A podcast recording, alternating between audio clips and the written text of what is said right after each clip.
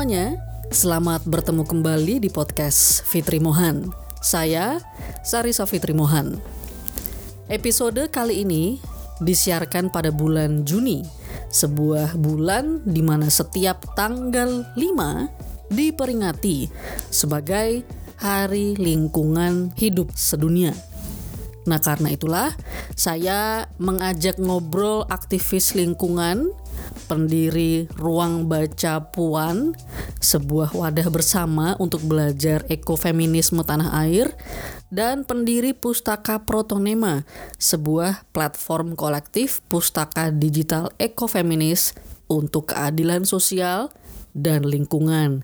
Dia adalah Siti Maimunah atau yang lebih akrab disapa dengan Mai Jebing. Jadi mungkin kita bisa ngobrol dikit tentang uh, Indonesia dulu dan kemudian dengan Indonesia sekarang, terutama dalam kaitannya dengan lingkungan. Bisakah Mbak Mai cerita, adakah kita punya sejarah ramah terhadap lingkungan dan kapan itu? Kalau sejarah ramah Indonesia itu berkaitan sama pulau-pulau, rakyatnya gitu ya.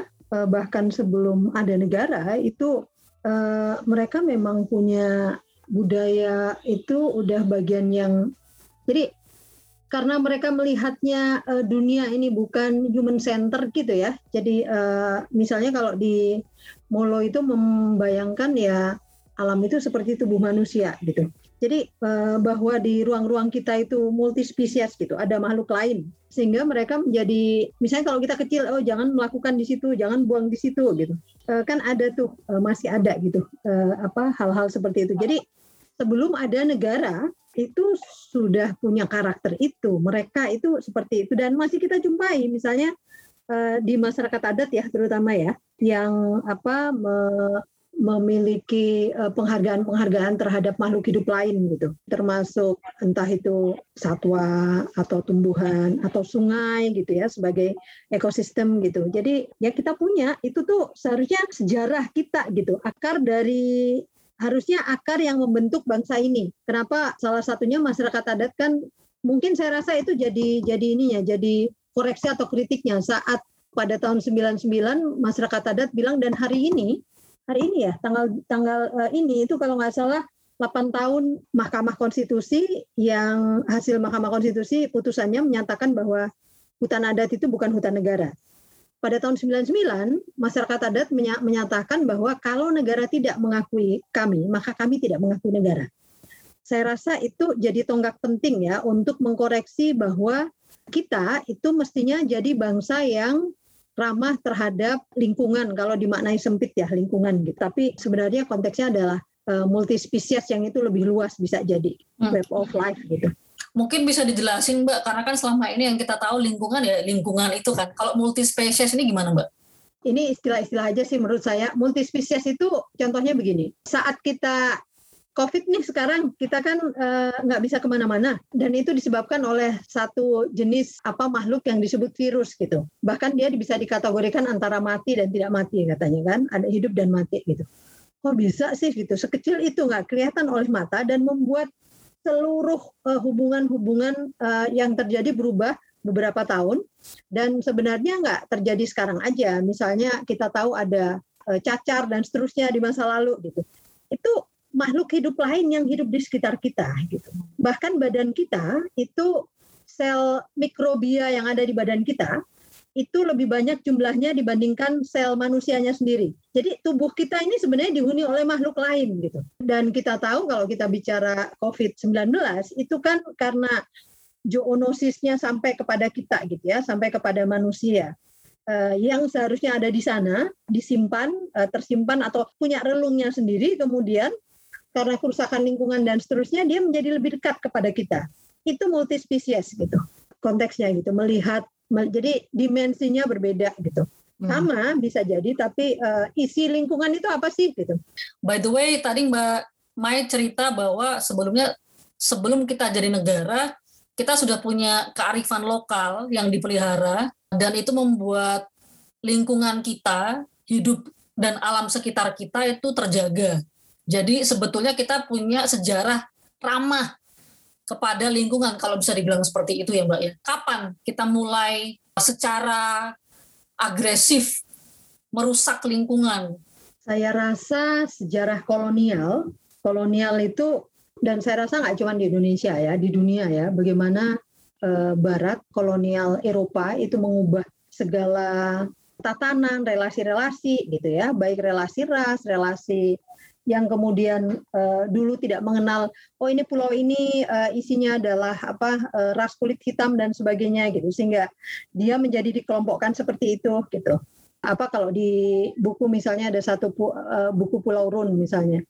Itu kan jelas sekali bagaimana kemudian kolonial itu um, penjajahan bangsa Eropa itu yang mengajarkan model-model eksploitasi sebenarnya gitu ya. Yang saya rasa tentu saja itu punya apa dalam konteks sejarah kapital dan seterusnya apa berkaitan dengan itu gitu. Jadi sejak itu kita tahu pada tahun 1870 misalnya kita tahu ada sama prosesnya yang seperti sekarang ya. Jadi kebijakan-kebijakan ditetapkan misalnya ada Domen Verklaring yang yang mengklaim bahwa seluruh uh, wilayah jajahan itu milik negara Hindia Belanda kecuali mereka yang bisa membuktikan. Dan kemudian uh, apa wilayah itu dipersil-persil oleh mereka gitu untuk uh, pengusaha-pengusaha apa Belanda ya dan lainnya di masa lalu gitu itu kan yang terus diadopsi sampai sekarang sebenarnya. Bahwa kemudian hak muasai negara gitu ya bahwa kemudian dikasih konsesi-konsesi diputuskan oleh pusat begitu desentralisasi juga ya kabupaten atau provinsi dikasihlah kuasa untuk mengkapling-kapling terus terjadi dan itu terakumulasi sampai sekarang ya. Jadi apa ditiru aja gitu prosesnya. Nah eh, ini yang yang saya rasa penting untuk meletakkannya kembali sebenarnya itu yang di apa disebut oleh cendikiawan Peru Anibal Quijano sebagai kita itu masih hidup dalam kuasa kolonial sebenarnya. Jadi bahkan, eh, bahkan hingga hari ini, itu yang maksudnya Mbak ya? Bahkan hingga hari ini, jadi administrasi kolonial itu nggak ada, tetapi jadi dia selalu menyebutkannya dengan jadi kuasa kolonial itu dia sebut sebagai coloniality, strip modernity gitu. Hmm. Jadi yang mengenalkan kepada kita pikiran-pikiran uh, modern berkaitan dengan penumpukan kekayaan alam itu adalah apa uh, impian uh, kolonial gitu, modernitas gitu. Semuanya yang diajarkan kepada kita kemudian sampai sekarang adalah yang menumpuk kekayaan siapa pun kita maka cita-citanya adalah kaya gitu ya terus saja menumpuk gitu sehingga pendekatannya juga pertumbuhan ekonomi misalnya gitu ya kayak kayak gitu gitu apa yang itu tentu saja kembali mensyaratkan ekstraksi uh, sumber daya alam gitu ya. Jadi kalau dilihat dari waktu ke waktu ada satu peneliti Amerika yang menyebut kita itu uh, dalam apa cengkraman rejim ekstraksi gitu. Jadi pada masa Soeharto itu, jadi setelah sempat uh, apa setelah kita merdeka ada masa di mana sebenarnya pada saat itu Soekarno ingin uh, salah satunya melakukan reforma agraria misalnya mengembalikan gitu. Tapi kan karena pendeknya masa itu dan uh, pergolakan politik, kemudian Orde Baru masuk,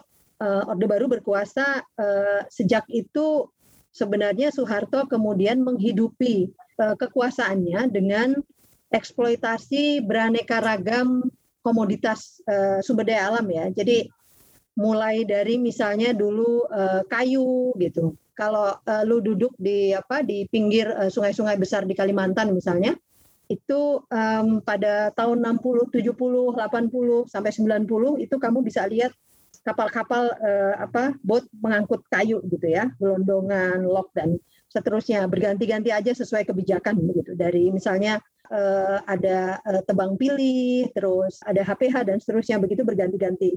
Uh, sampai kepada kemudian kalau sekarang kita bisa lihat misalnya jalan-jalannya sekarang dilalui oleh batu bara dan sawit Sementara eh, apa sungai-sungainya sekarang ganti aja karena apa? Karena industri kayu sudah runtuh hmm. karena terlalu banyak yang ditebang dibandingkan yang ditanam. Hmm. Maka sekarang eh, apa batu bara yang diangkut gitu. Berganti-ganti aja prosesnya sesuai permintaan pasar global gitu ya. Jadi eh, kita melayani apa permintaan pasar global menyesuaikan itu aja gitu. Eh, apa konteksnya. Jadi kita itu kayak sebuah negara yang uh, menjadi frontirnya ya berganti-ganti dia menyesuaikan uh, kebutuhan komoditas global begitu. Tidak pernah punya satu um, oke okay, saya punya saya membayangkan punya model ekonomi apa sih ke depan gitu. Uh, belum belum sama sekali belum ke situ bahkan justru ekonomi-ekonomi rakyat contohnya kalau di Kalimantan uh, apa hutan-hutannya itu yang uh, hutan durian misalnya. Hutan-hutan durian itu dulu ekonomi pinggir sungai itu salah satunya adalah durian itu salah satu yang utama. Uh, tapi kemudian dia hutan-hutan itu cur bersama penembakan kayu dan kemudian alih fungsi hutan dan seterusnya begitu ya. Ekonomi rakyat itu justru hancur gitu karena dia tidak dianggap sebagai ekonomi yang patut diperhitungkan gitu dan tidak berskala besar begitu banyak tapi banyak begitu. Nah uh, sehingga dia tidak dianggap tidak tidak apa tidak ekonomis gitu. Padahal itulah penopang mereka termasuk karet ya, meskipun karet tentu saja diintroduksi oleh Belanda gitu. Tetapi dia ekonomi yang tahan banting sebenarnya gitu ya. Tetapi kita tahu sekarang kebun-kebun karet banyak berubah menjadi sawit, menjadi tambang batu bara terutama di Kalimantan gitu. Jadi rejim ekstraksi itu terus berjalan sampai sekarang sebenarnya. Nah, sebetulnya apa sih Mbak yang sering kita lupakan kalau kita lagi ngomongin tentang lingkungan? Menurut saya sih uh, ada huruf P yang selalu dilupakan gitu, politik gitu ya. Hmm. Jadi kalau misalnya kita letakkan bahasa lingkungan itu dalam konteks ekologi gitu, uh, politik ekologi. Gitu. Jadi kalau kita relasi itu disederhanakan menjadi bahasanya misalnya lestari gitu ya. Lingkungan itu urusannya ubur-ubur, sesuatu yang hijau dan seterusnya begitu itu aja gitu. Jadi dia disempitkan gitu. Karena apa? Ya karena antroposentris itu gitu. Jadi kita itu adalah yang paling penting dari yang lain lah gitu. Yang lain tuh nggak penting. Lingkungan itu siapa? Lingkungan di luar kita sebenarnya. Jadi dia bisa uh, skalanya kecil, bisa skalanya luas gitu. Uh, semua yang di luar kita kita anggap nggak penting gitu. Itu yang saya maksud multispesies tadi. Saya rasa COVID-19 ini mestinya ya itu menjadi seperti meletakkan kembali sebenarnya bahwa seluruh apa seluruh siklus kehidupan kita itu itu nggak lepas gitu dari yang lain sebenarnya bahkan yang jauh dari kita gitu konteksnya gitu. Nah apa ada satu satu buku yang menginspirasi uh, judulnya The Second Body ya bisa dalam benak saya sih bisa jadi dia multi multi body gitu multi tubuh gitu. Jadi kita mesti menggeser gitu bahwa penglihatan kita seolah-olah itu tadi kita ini pemilik tubuh gitu. Enggak loh, kita itu host sebenarnya gitu. Tubuh kita itu banyak dia host mikrobia misalnya salah satunya gitu ya. Atau kita itu merasa bahwa kitalah penguasa dari segala keputusan yang diambil gitu. Dan menurut saya itu mesti diletakkan kembali mestinya gitu bahwa P e, besar gitu ya, ini harus diletakkan dalam skala politik sebenarnya gitu. Karena dengan meletakkan lingkungan itu peri-peri, sebenarnya itu kan dia mau menipu diri sendiri atau kalau enggak ya mau menciptakan sebuah sistem yang korup aja. Apa kenapa korup? Karena itu dimulai dengan meniadakan orang lain di situ atau meniadakan makhluk lain di situ gitu. Jadi relasi-relasi itu dinihilkan gitu. Karena yang penting manusia, tetapi menurut saya kesadaran manusianya yang menjadi lebih bodoh sekarang karena sebenarnya hampir semua agama mengajarkan itu bahwa ada tiga hubungan gitu bahkan di di Al-Qur'an pun disebutkan gitu bahwa burung dan binatang lain itu makhluk umat umatku gitu ya. Jadi ya menurut saya saya nggak tahu apakah ini dilupakan atau itu uh, sebenarnya sebagai sebuah pengetahuan menurut saya itu akhirnya di pelan-pelan dibuang ya. Jadi menurut saya bicara bicara itu tadi kan juga bicara dengan terkait pengetahuan yang ditanamkan ke kepala kita gitu ya tentang apa tentang kita hidup di mana kita harus menghargai siapa dan seterusnya begitu jadi itu tuh P besar itu eh, politik itu itu menurut saya harus menjadi bagian penting atau uh, sekarang dia mendrive sebenarnya tetapi masih saya nggak tahu juga uh, dia bahkan dianggap nggak penting bahkan saat kita bicara apa pun seolah semuanya lebih penting gitu dibanding uh, bicara itu dan sekarang kita tahu itu tuh mereka ini penting gitu. Mereka dalam artian misalnya saat kita bicara COVID atau kita bicara perubahan iklim gitu ya. Tetapi kan tetap gitu, ekonomi masih menjadi panglima gitu ya dalam segala urusan gitu. Kan Mbak Ma ini saya lihat sering banget ngomongin tentang ekofeminisme. Apakah yang dimaksud dengan ekofeminisme itu Mbak? Sebenarnya ini perkembangan dari dari paham feminis ya atau perspektif pandangan feminis yang apa memperjuangkan hak-hak perempuan kalau kita telusuri sejak awal abad 19 uh, mulai dari kemudian apa lahir pergerakan uh, perempuan 8 Maret itu menjadi hari apa? Hari uh, ya perempuan internasional. Itu kan dimulai dari aksi-aksi kenapa perempuan bahkan nggak diberi hak untuk memilih gitu. Atau tidak mendapat hak untuk uh, pekerjaan dan seterusnya gitu ya. Sehingga gerakan-gerakan itu ada. Tentu saja gerakan feminis itu tidak di ruang hampa uh, karena uh, ada dinamika yang terjadi di dunia.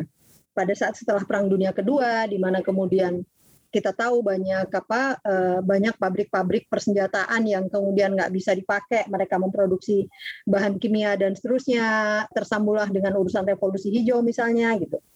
Yang pada saat itu ada satu buku yang berpengaruh menurut saya penting, bukunya Rachel Carson uh, Silent Spring gitu ya yang mengungkap bahwa ini kenapa burung-burung mati pada masa uh, musim semi dan seterusnya gitu. Jadi ada bagaimana bahan-bahan kimia pestisida itu udah masuk dalam rantai makanan.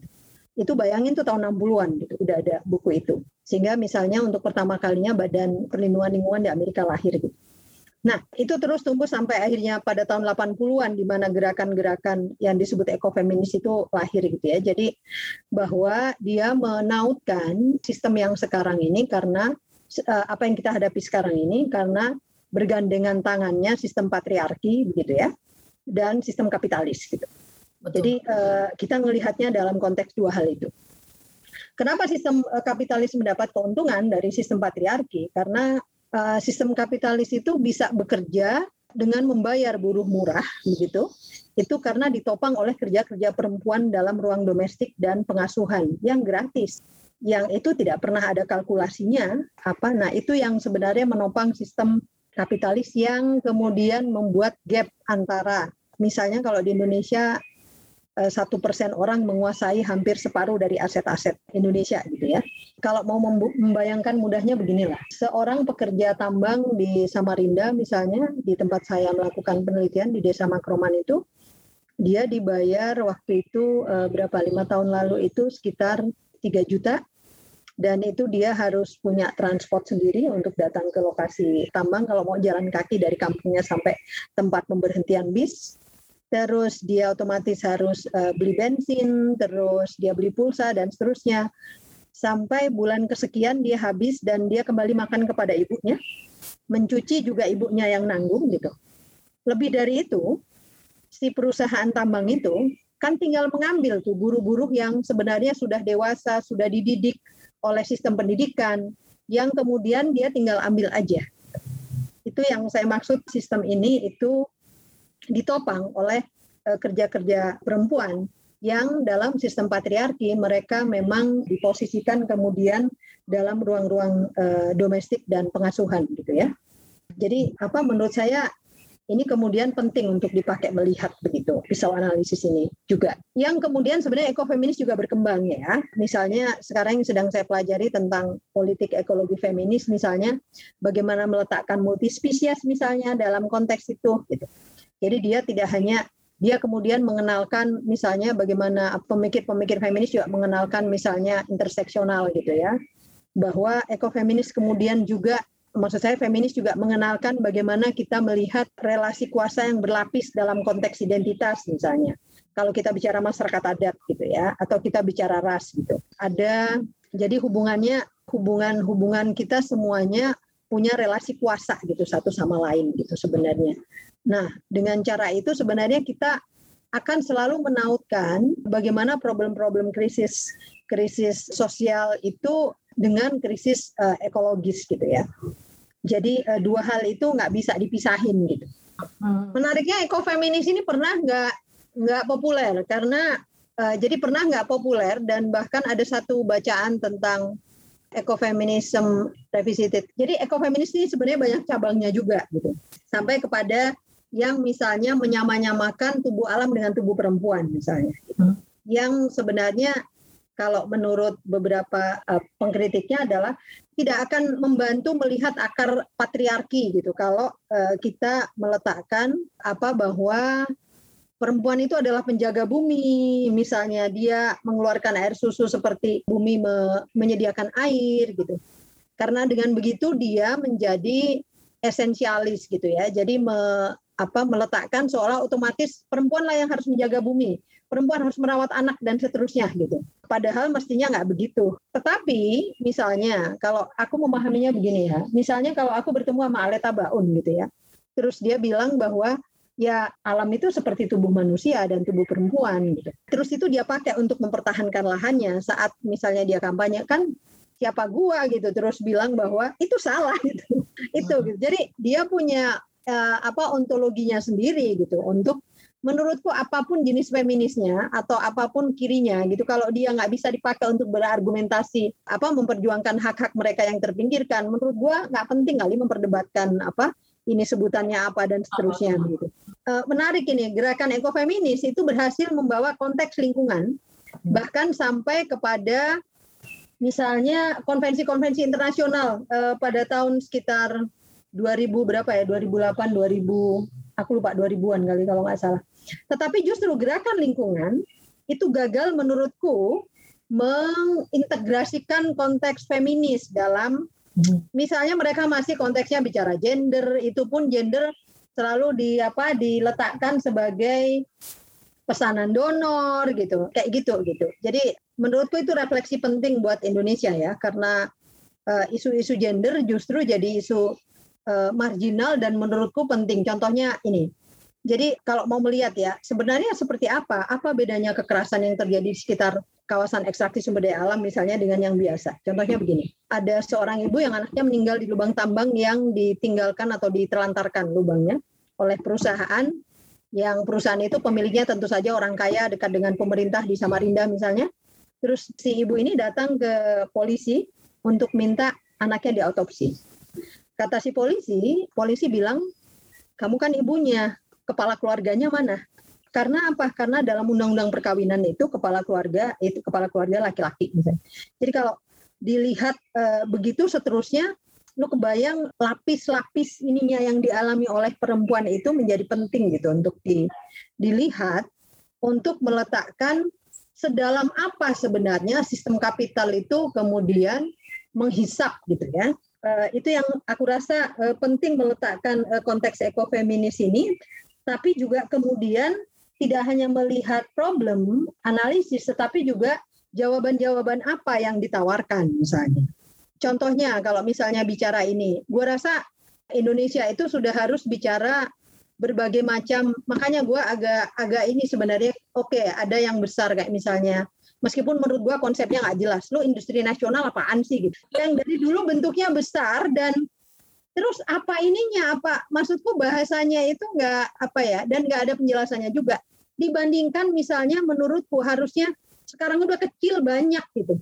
Hmm. tidak besar terpusat gitu. Hmm. jadi menurutku ekonomi-ekonomi rakyat itu yang mestinya dikasih nama di, di, dipopulerkan dan dan filosofi-filosofi percakapannya yang ini sekarang sedang di banyak diperbincangkan menurutku di Eropa juga. Misalnya tentu di Eropa the growth gitu ya dengan banyak kritik ya gitu Amerika Latin justru lebih banyak memperbincangkan itu ya di tengah tentu saja sama tantangannya dengan Indonesia. Tapi Indonesia itu yang menurutku sangat kaya dengan pilihan-pilihan kecil-kecil seperti itu, itu justru nggak di nggak dihidupkan gitu.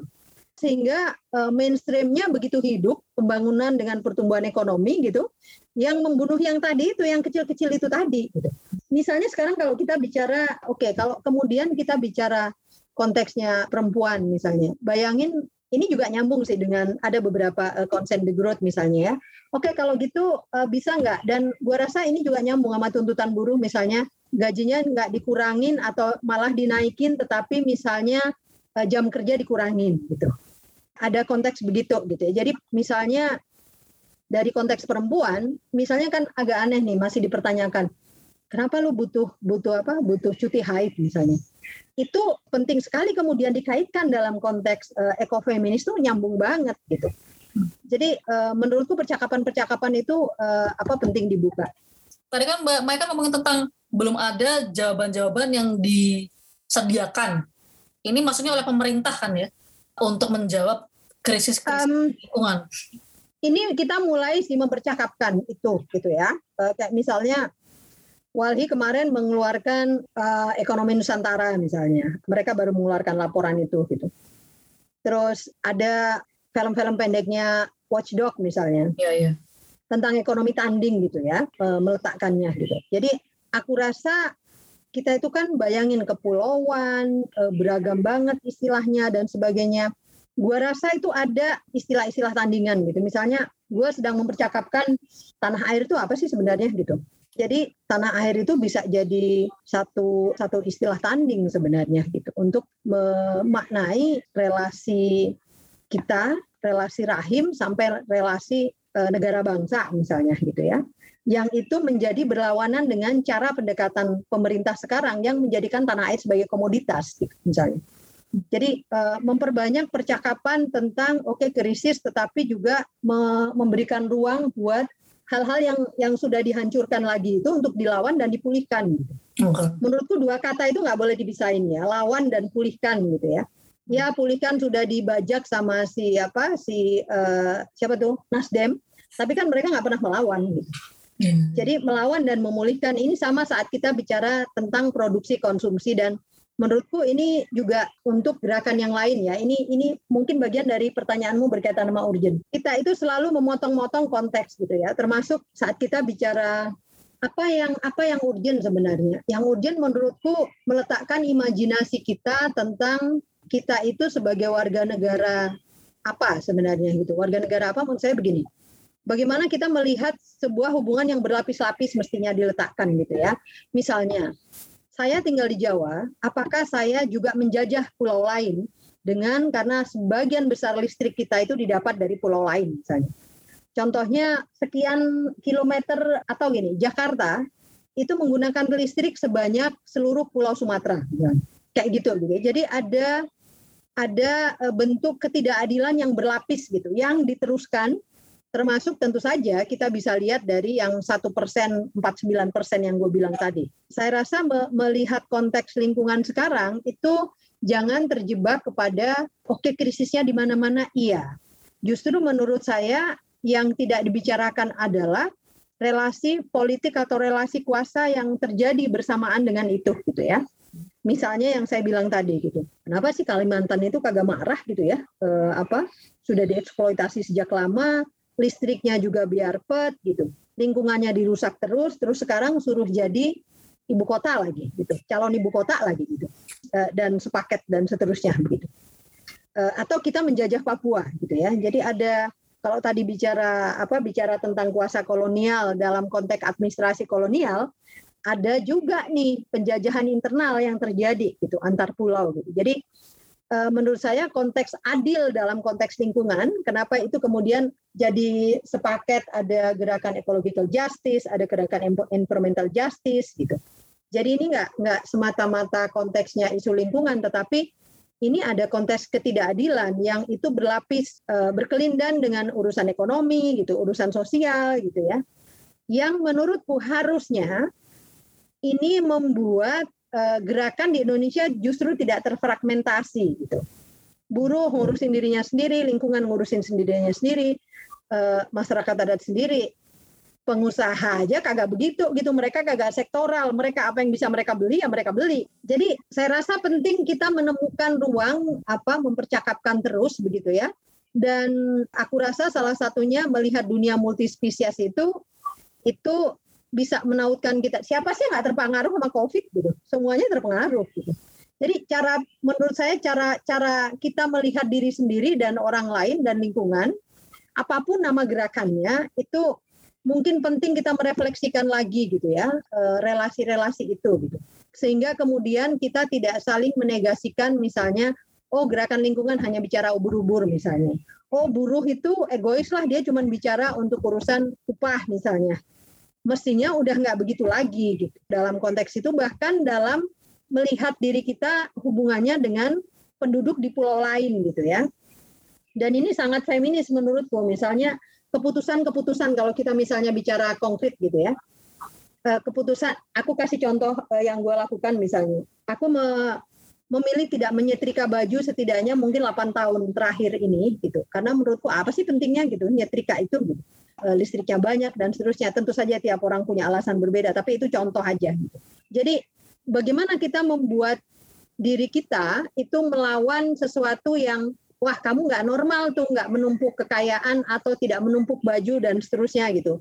Jadi eh, bagaimana meletakkan isu lingkungan itu sebagai kalau dalam konteks feminis itu kita aja bahkan itu politik gitu keputusan kita. Gitu. Hmm. Jadi mulai dari situ saya rasa penting bagaimana meletakkan relasi dengan makhluk lain atau lingkungan gitu kalau mau dibilang gitu itu ya keputusan politik gitu. Dan itu akan terjadi di berbagai skala termasuk misalnya kita memboikot uh, sesuatu, memboikot perusahaan atau memboikot perusahaan yang yang apa melanggar hak buruh misalnya gitu. Dalam skala itu semuanya berkelindan menurutku. Nah, ini masalah tentang politik tadi kan uh, sejak Orde Baru kan Soeharto kan sudah membuat kita semua itu jangan sampai terlibat atau melek politik. Jadi ibaratnya kalau lu bisa ngurusin diri lo dulu, ya urusin lah diri lo dulu. Nggak usah lah lu ngomongin tentang politik, nggak usah lah lu ngomongin tentang pemerintah dan kebijakan-kebijakannya. Jadi itu sudah sudah menjadi kesadaran umum kita semua gitu kan. Gimana cara me membuat ini kemudian dibalik agar bisa sesuai dengan apa yang tadi Mbak Mai bilang tadi itu. Plus uh, untuk soal individu misalnya, apa yang bisa kita lakukan hmm. sehari-hari itu? Saya rasa misalnya begini, menurut saya semua uh, manusia, perempuan dan laki-laki itu, terutama laki-laki ya, karena dia selalu meletakkan bahwa ya gue nggak perlu bisa masak karena itu bukan pekerjaan gue. Menurutku kita harusnya masak itu kan bagian dari menyiapkan makanan sebenarnya untuk masuk ke tubuh kita, ke badan kita gitu. COVID ini mengubah pandangan gue ya terhadap tubuh gue sebenarnya gitu, yang yang host tadi gitu. Jadi kita itu sebenarnya uh, tuan rumah bagi makhluk lain badan kita. Nah, artinya kalau kita mau badan kita sehat, ya kita harus meletakkannya menjadi kita bertanggung jawab nih kenapa kewajiban masak harus harus eh orang lain aja nih yang masak gitu. Dan kita tidak mau terlibat dalam konteks itu. Itu satu. Jadi ya mulailah dengan otomatis kalau kita mulai ber, ber, berusaha mengenal skill bagaimana bertanggung jawab pada diri sendiri dengan uh, segala pengenalan tentang tubuh tadi itu itu maka ada konsekuensi untuk kemudian oke okay, gue memilih makanan yang sehat. Ya makanan yang sehat itu apa? Sehat itu tidak hanya ada di makanan sendiri yang kelihatan gitu ya. Misalnya oh ini uh, ada pestisidanya atau ada apa. Tetapi apakah makanan itu secara sosial itu juga kotor gitu? Kotor itu apa? Apakah dia diproduksi dengan merusak atau melanggar hak orang lain di tempat lain?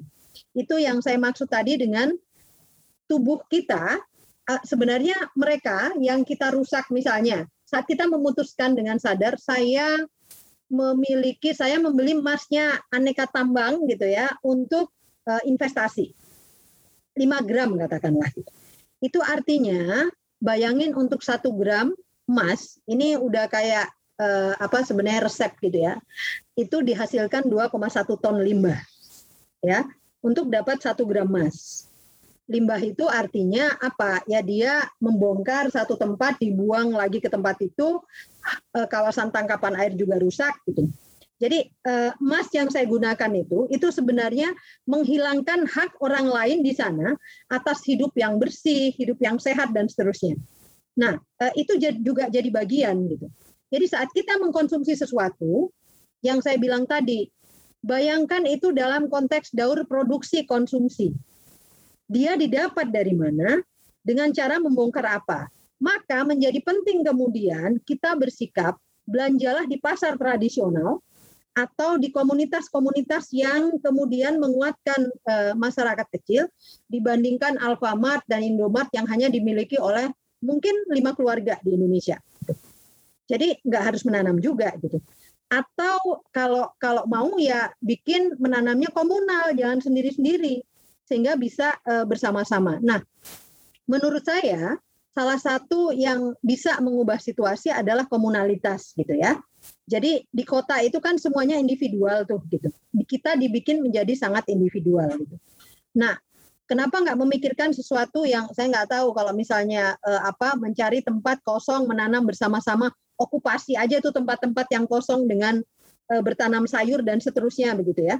Menurut saya bertanam dan dan apa tanah itu punya kekuatan magic yang mengubah kita menjadi di kota-kota besar itu kan semuanya dipercepat ya. Kita nggak sempat berpikir dan seterusnya gitu. Jadi memang ada sesuatu yang mesti bikin slow down gitu, berpikir ulang, eh, bersentuhan, berbicara gitu.